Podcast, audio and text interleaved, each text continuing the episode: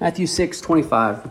Um, just so, so you guys kind of know what's on my mind. Uh, we've officially been in Matthew for about a year now, and we're still only on the sixth chapter. Um, there's a lot, but what what I've been thinking and praying about over the last few weeks is putting a pin in it at some point. I just don't know when. Um, and going somewhere else for a few weeks. Uh, and then coming back to Matthew. I think that would be good for us um, for multiple reasons. Uh, so be in prayer with me about that. I don't want to abandon Matthew. I want us I want us to stay in it, but maybe just take a break. So pray with me about that over the next week or two. Um, and how the Lord would direct us in that. And maybe He says, keep going. Because it's really challenging because we, we finish chapter 7, which is the end of the Sermon on the Mount, and then the gears shift in the Gospels and things start happening. So we've been talking a lot about Jesus' teaching, but things start happening. And I almost don't want to abandon that, but at the same time, maybe it's good to just take a break. So please pray with me in that. So we're we're going to take a big chunk today, um, this morning and this evening. So if you can come back tonight, I, I, I ask you that you you would, and if you can't, uh, we will we'll try to record it. But don't let the technology be a reason to not come tonight. Uh, so I just want to jump right into it. Matthew 6 25. What's the first word we see there? And before we do that, let me pray. I want to pray again.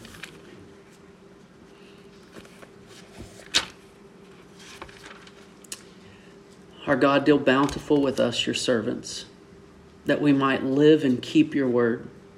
Open our eyes that we might behold wondrous things from your law. In the name of Jesus, amen. First word in our passage. Therefore, uh, it's an important word all throughout Scripture, especially in the New Testament. There is a saying that I have stolen from Alistair Begg, which I think he stole from someone else. Uh, when he sees the word therefore, he asks himself, What is it there for? You get it?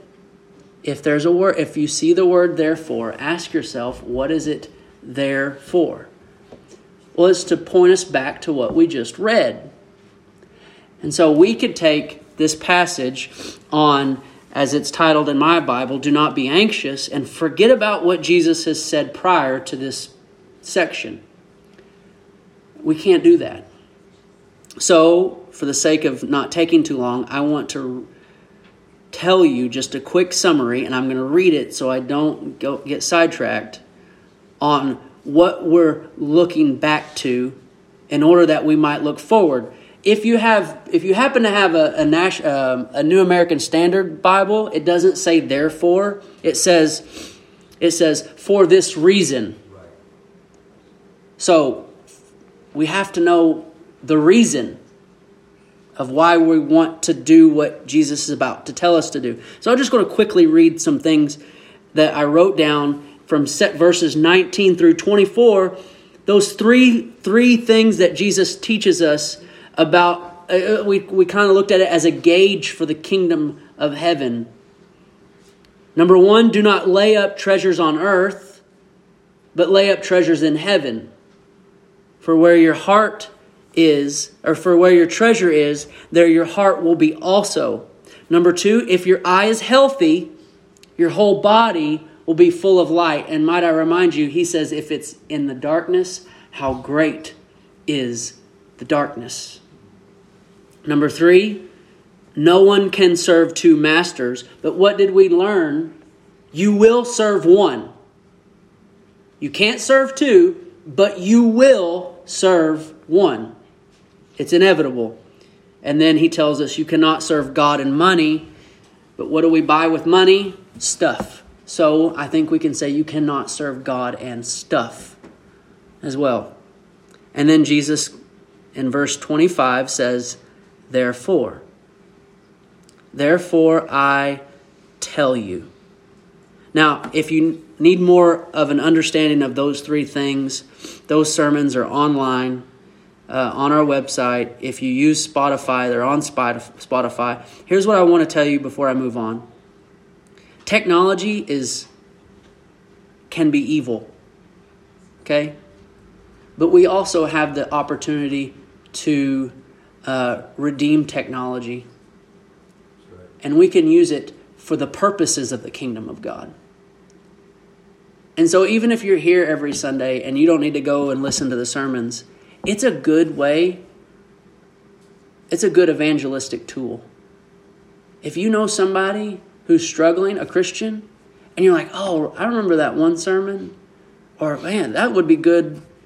Uh, that would be good encouragement for someone, your neighbor. Send it to them, right? Uh, if you need to figure out how help to do that, ask me and I can help you.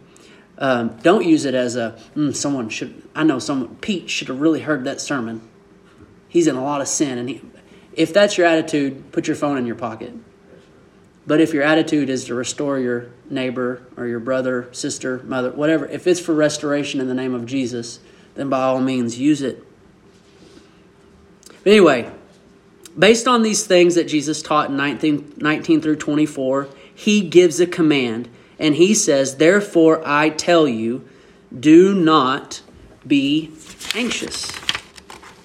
This is how we begin with a simple command do not be anxious.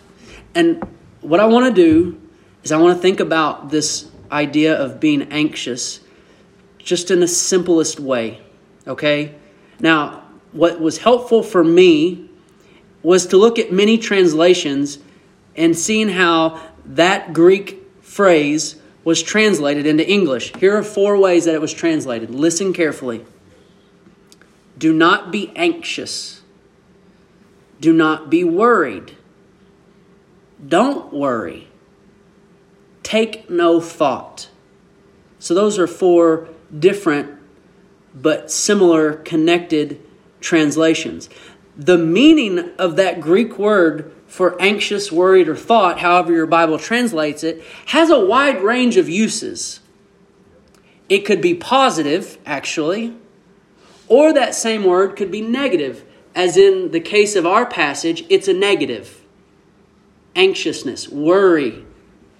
Um, other places where it's seen negative is in Philippians 4, we might get to that this evening. At Philippians 4, Paul says something similar to Jesus and says, Be anxious about nothing.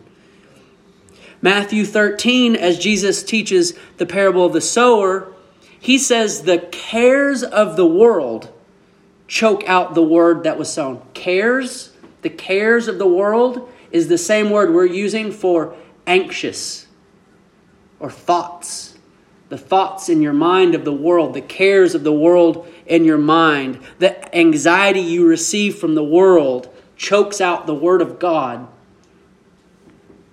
But then there's the positive side of this word. It's really cool. I don't want to get too ahead of myself. The positive aspect of this word, 1 Corinthians 12, says members of the body care for one another care. That word care is the same word that we see for anxious or thought in Matthew 6. So think about that. Uh, members of the body, think on one another, remember one another, consider one another, be worried about one another. Not in a negative sense, but in the sense that you care about them.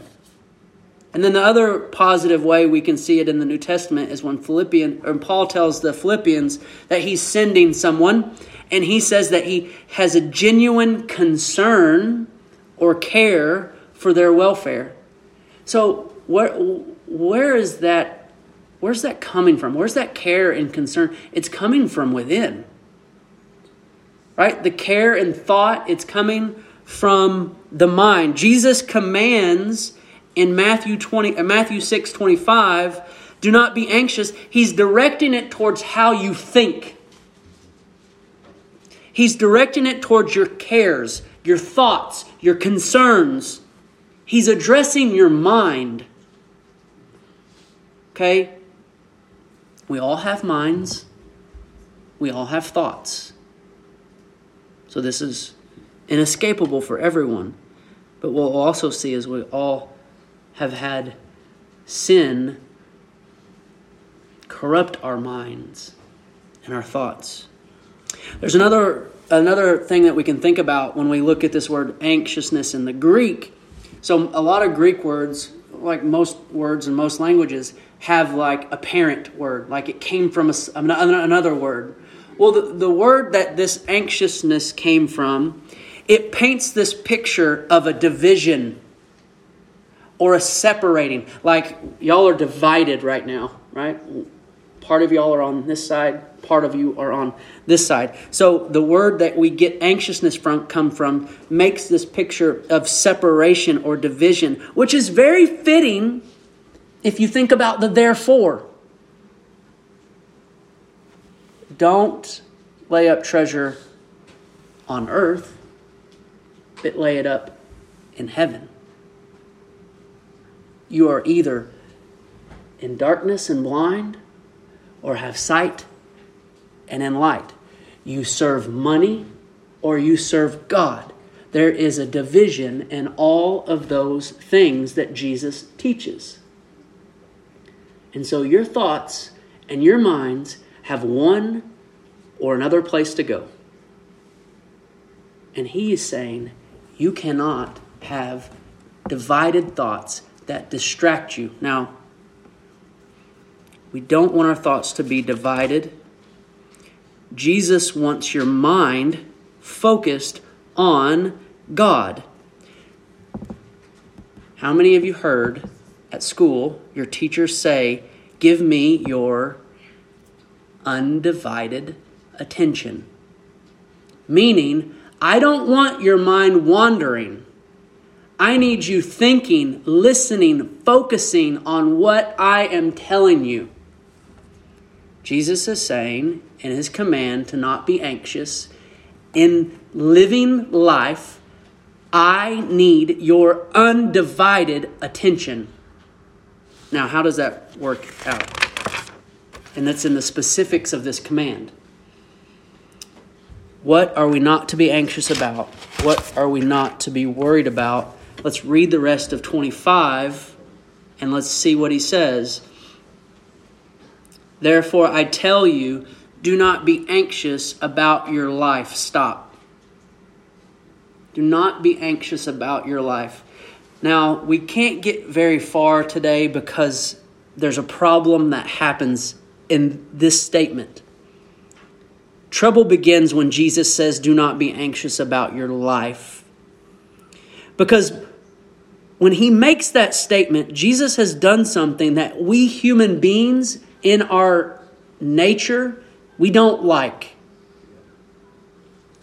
By making this command, Jesus declares to those who hear, and ultimately all who have ever been, that he is their rightful master.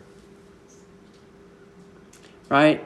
We said the last time we were together that God, the triune God, is the rightful master of all, whether or not we serve him. And so, what Jesus does is in this command, he says that he has the right to tell you how you ought to live. He has the right to tell you how you ought to think. Now, if someone came up to you and said, We need to have a talk, it's about your life, what's your first reaction? You have no right.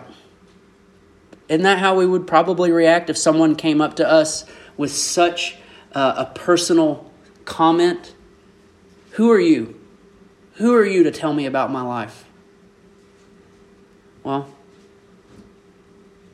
if you said that to Jesus, he would remind you that you are created by him, through him, and for him.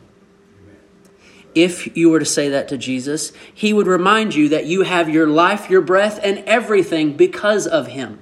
Yes. And so he says, this is how you ought to live. Uh, here's another problem we run into. This is, n- this is not a fortune cookie. Right? This isn't you open up the fortune cookie at the Chinese restaurant and hope to get a good word on how you ought to live. And you know, maybe, maybe not. This isn't a suggestion. Um, and I, I had this. This isn't a blonde haired, blue eyed Jesus sitting in Indian style in a tie dye t shirt telling you that life will be better if you're not anxious. It's the Son of God, the creator of all universe, commanding you not to be anxious. With power and authority, as the people who had heard this sermon at the end said, He teaches like He is the one with authority. Well, guess what? He is. He is. As our Creator and Master, He is giving us a clear command and not only are we given a clear command not to be anxious, not to be anxious about our life, but there is an expectation and a demand that there is obedience to that command.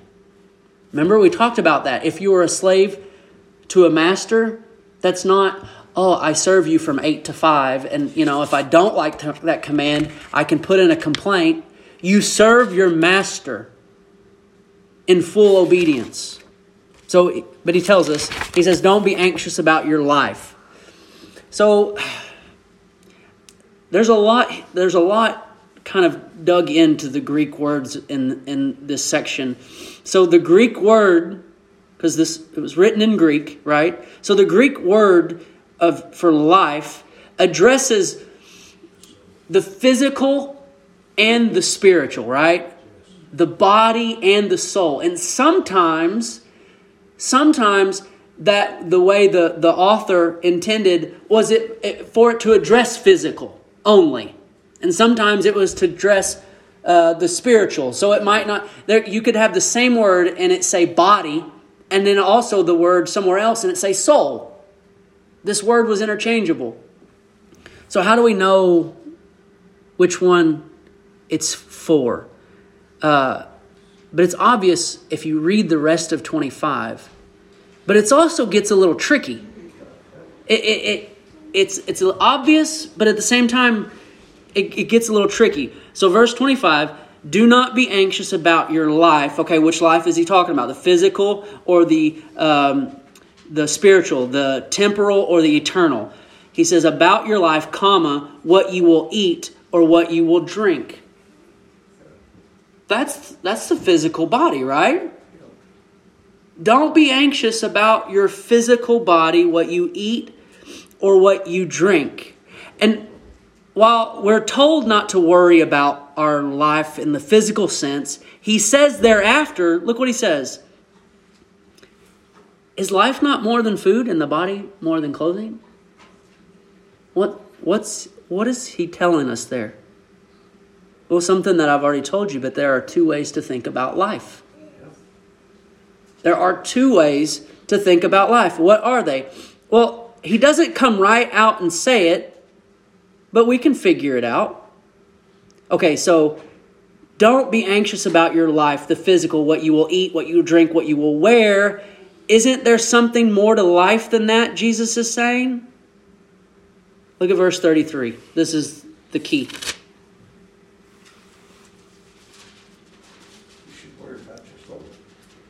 Verse 33 But seek first the kingdom of God and his righteousness, and all these things will be added to you. Ah, okay. He's showing you not to be anxious about the physical, but have your thoughts, your cares, and your concerns towards the spiritual.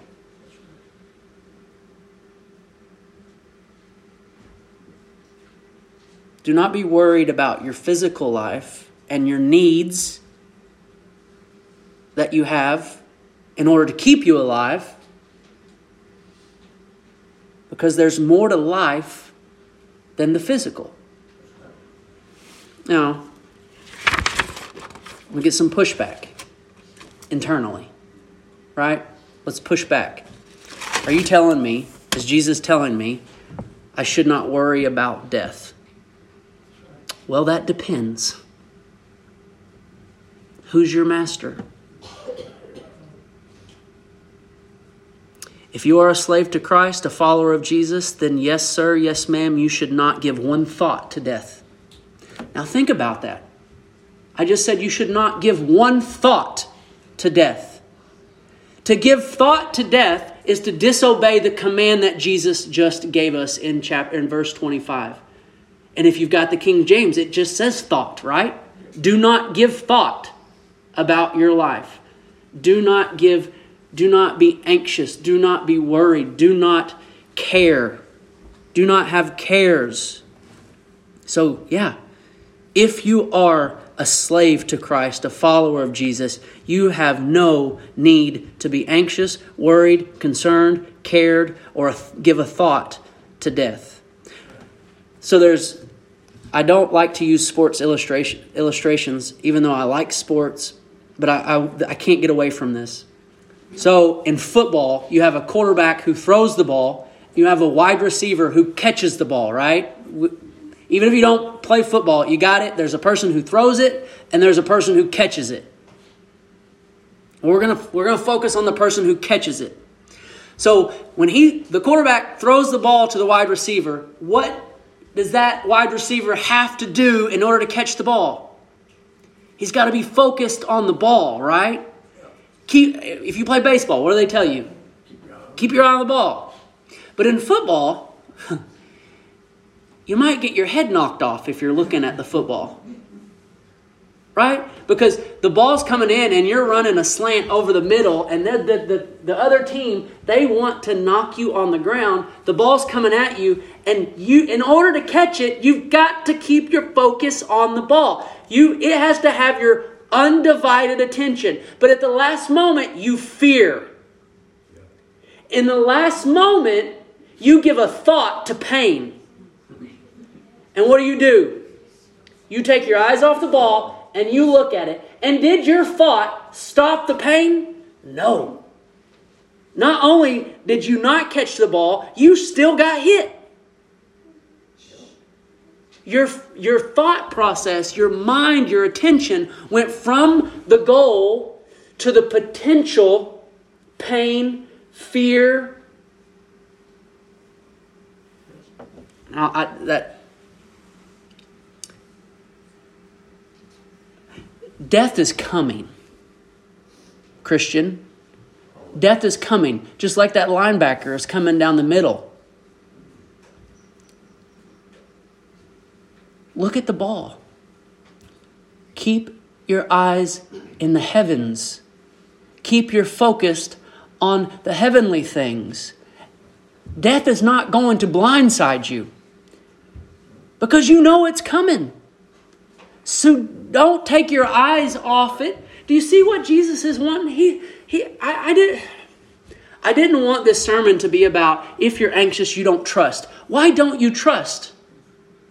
It's because your attention isn't on God. Because your focus is on something else. Your, fo- your focus is divided. And that causes you to worry to be anxious because when your focus is not on the Lord, you can't catch the ball. And that doesn't mean that we have to understand this. Anxiousness is not uh, the unforgivable sin, right? So that's why that illustration falls apart. If you don't catch the ball, you don't catch the ball. But in this sense, if we're living our lives and we take our eyes off God, as a Christian, as, as someone who has the Spirit of God in us, and you take your eyes off of Christ, why, why would you want to?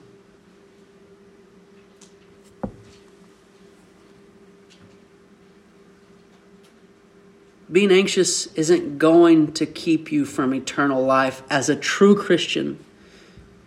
But being anxious takes your focus off the most glorious person ever. It's adultery. Not idol, not idolatry, adultery.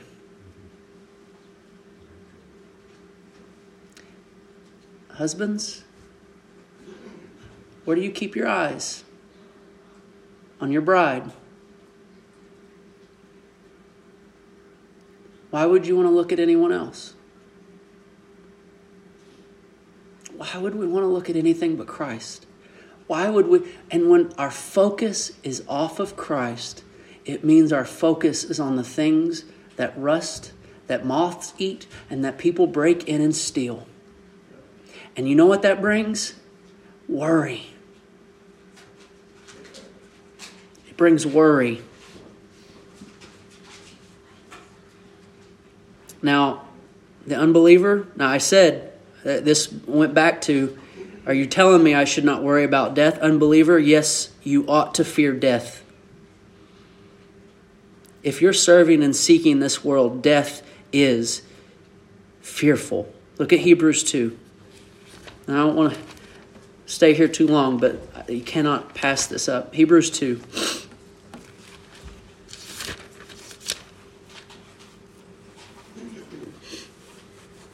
If you're an unbeliever, and you know what? We might all walk out of here and say we're, we're believers.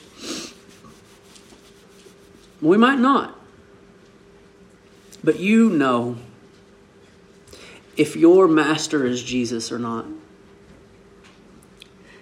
But I want you to see what the Father of all lies, how he holds you captive. And then I want you to see what Christ can do, what he has done. Hebrews 2, verse 14. Since therefore the children share in flesh and blood, he, Jesus, himself likewise partook of the same things, that through death he might destroy the one who has the power of death, that is the devil, and deliver all those who through fear of death were subject to lifelong slavery. If you are not a slave to Christ, you are in fear and slavery to Satan and to death. Verse 17 Therefore, he had to be made like his brothers, Jesus, in every respect, so that he might become a merciful and faithful high priest in the service of God to make propitiation. We talked about wrath at Sunday school, didn't we? That propitiation, that word that Jesus satisfied the wrath of God for the sins of the people and defeated sin and death. So, unbeliever, you who serve this world and are a slave to sin, Christ has defeated Satan. He has removed the stranglehold, the power of death that Satan binds you and, and causes you to live in worry and fear. He has defeated it. Oh, death, where is your sting? It's gone. Trust in Christ. Trust in Him. What do I, what do I mean? I mean, trust Him that he died for your sins, not mine, not someone else's, but for your sins. Because apart from your acknowledgement of Jesus' death from your sin, for your sins, you will be slave to death and sin for all eternity. So, flee to Christ. Flee to Christ, unbeliever. All right, let me move on. Another pushback on Jesus' command to not be anxious about your life, what you will eat, what you will drink, and what you will wear. We go back to Matthew 6. So, I don't have, here, here's the pushback we might give. So, I don't have to make sure to have my basic needs met? Should I not look out to make sure the cupboard's full? We have shelter and we're warm with our clothing. Oh, I mean, we have to understand what Jesus is saying. He's not saying don't think. It's not a sin to think about what you will eat. But if your attention is so captivated on the food that you will eat, the clothes that you will wear, and what you will drink, you are in sin.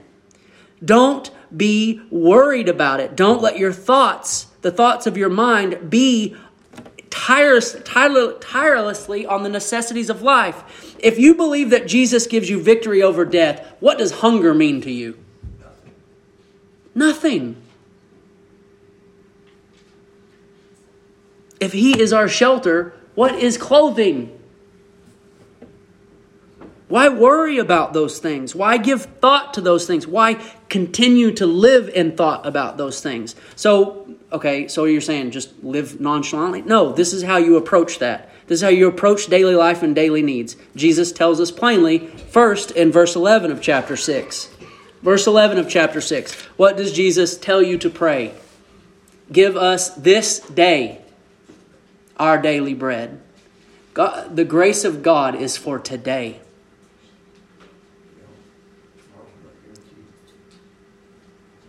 Prayer says, I trust you. I depend on you for the necessities of my physical life. Give us this day our daily bread.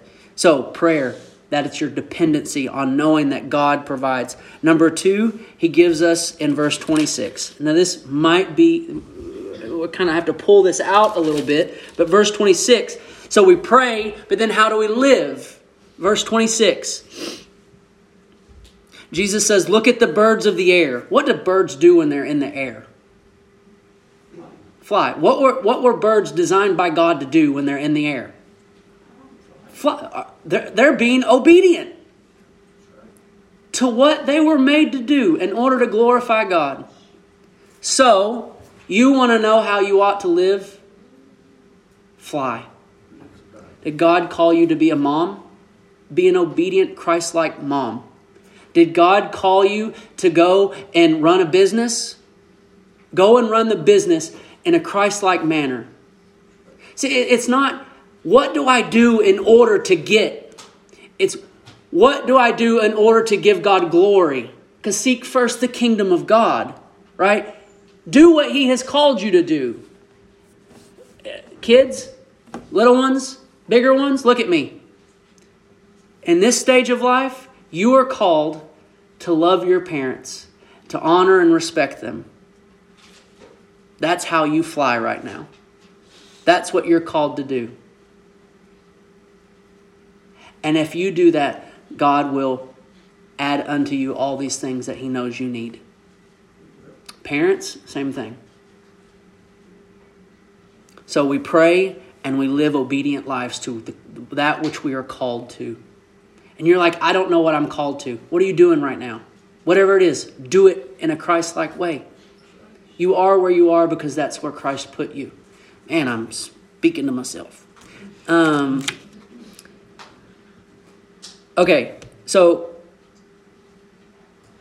but then there's a uh, there's another thing that we have to discuss, and then we're going to be finishing up. Jesus' command for us not to be anxious, worried, give thought to our life, what we will eat, what we will drink, what we will put on, are necessities for life. Like if if we don't have those things, we will die. But here's the problem let me look around. I don't think anyone's going to walk away today concerned about their lunch. Now, you might be concerned about what restaurant you go to.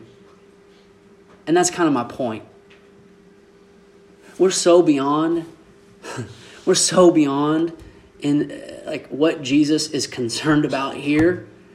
We're not caring about the food that we're going to eat or the clothes that we're going to put on or what we're going to drink. We all have those things.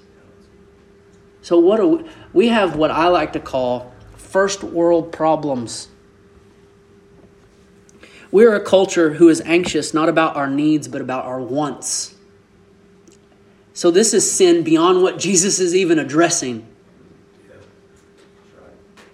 We, we're concerned about our cell phones, our satellite, our internet, our car payments, our overbloated mortgages, our second mortgages, our vacations, our hairdos, our sunglasses, are our teeth white enough? Do I need to plas- get plastic surgery? Is ever, am I keeping up with everything that everyone else is doing? The anxiousness of the world. And what is that? Laying up treasure on this earth.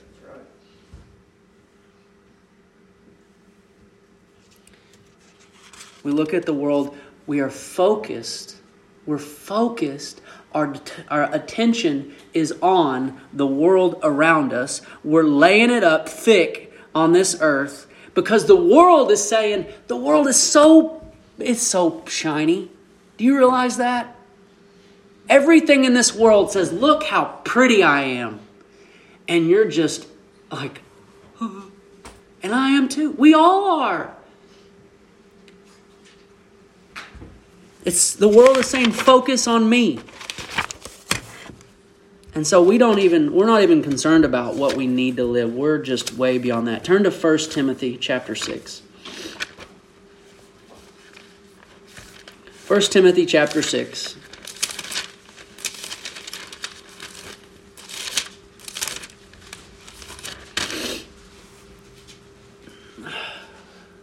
Start in verse 6.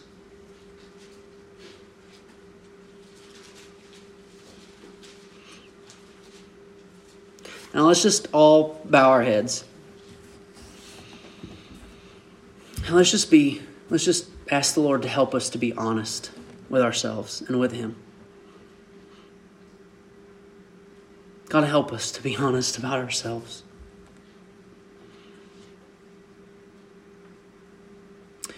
All right, verse 6.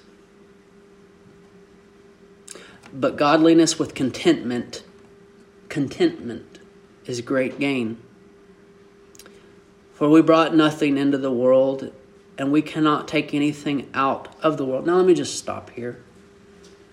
What good is our trash in heaven? When we stand before the most precious, valuable being that has ever existed, what good is this the trash of this world in heaven? It is no good. Why would we want to take anything out of this world? Verse 8.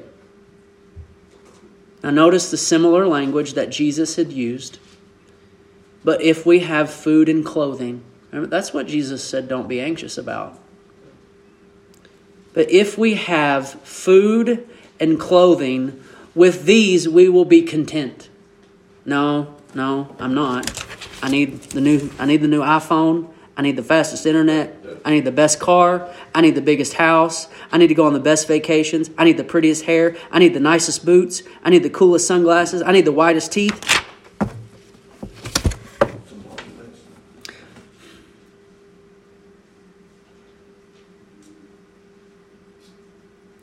People think you're crazy if you're content with having food and clothing and nothing else? I think you're crazy.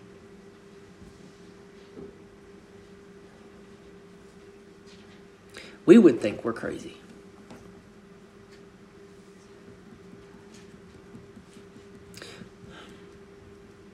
So let's conclude. I don't mean to be negative for just the sake of being negative. But we have to understand that we're sinful people. And not just, like I said in Sunday school, it's not just what we do, it's who we are. And sinful, sinful people are blinded to their own sin. So, all of us, all of us, every single one of us in this room are disobeying this command of Jesus. I don't care who you are. And I don't care how less you have. If you're the poorest person in here, I'm going to tell you something. You're still anxious about the stuff of this world.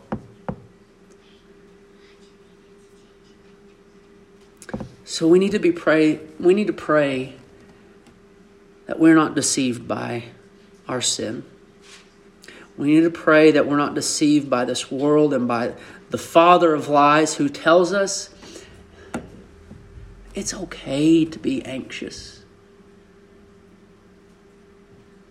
It's just who I am. Says the homosexual. That's just who I am.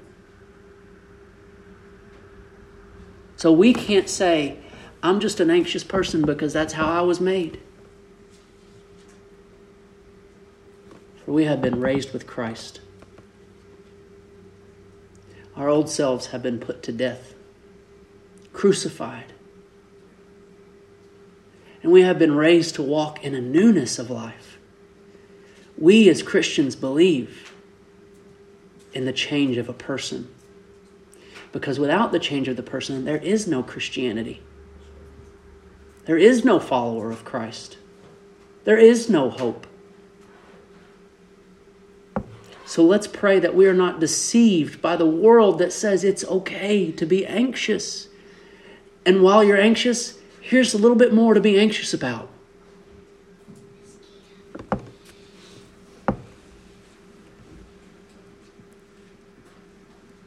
We battle loose lips lying, adultery, lust, hatred. We could all shout at those and curse those. But this is a battle that's kind of hidden. Right? This is a sin that no one else might know.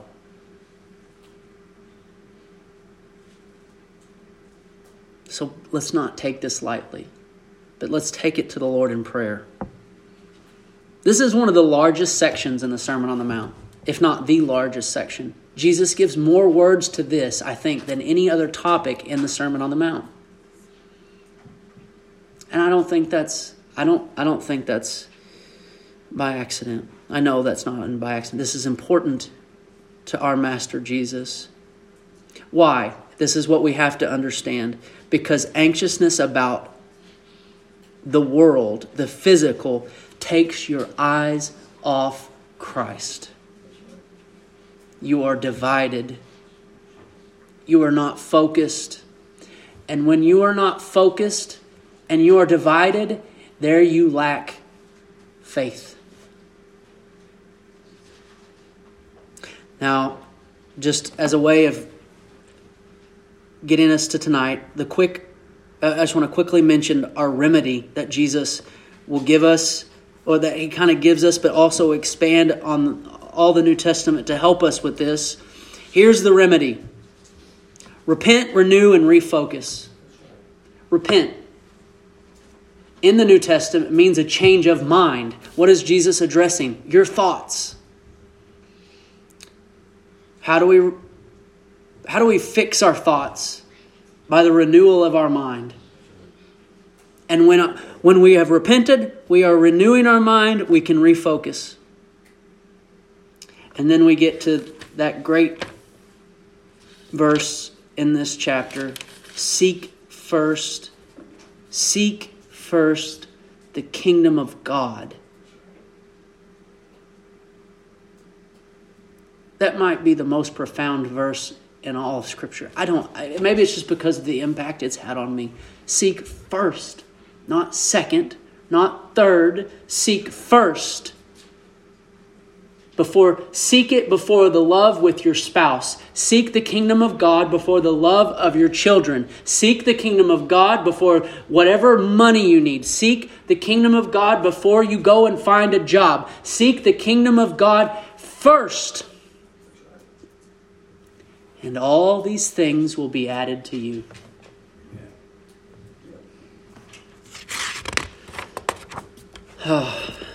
Let's pray God, may you divinely work in our lives to help us put to death what is earthly in us and to put on the righteousness that we have been called to, that we might be presented holy and blameless before you. And may Christ receive all the glory in the name of Jesus. Amen.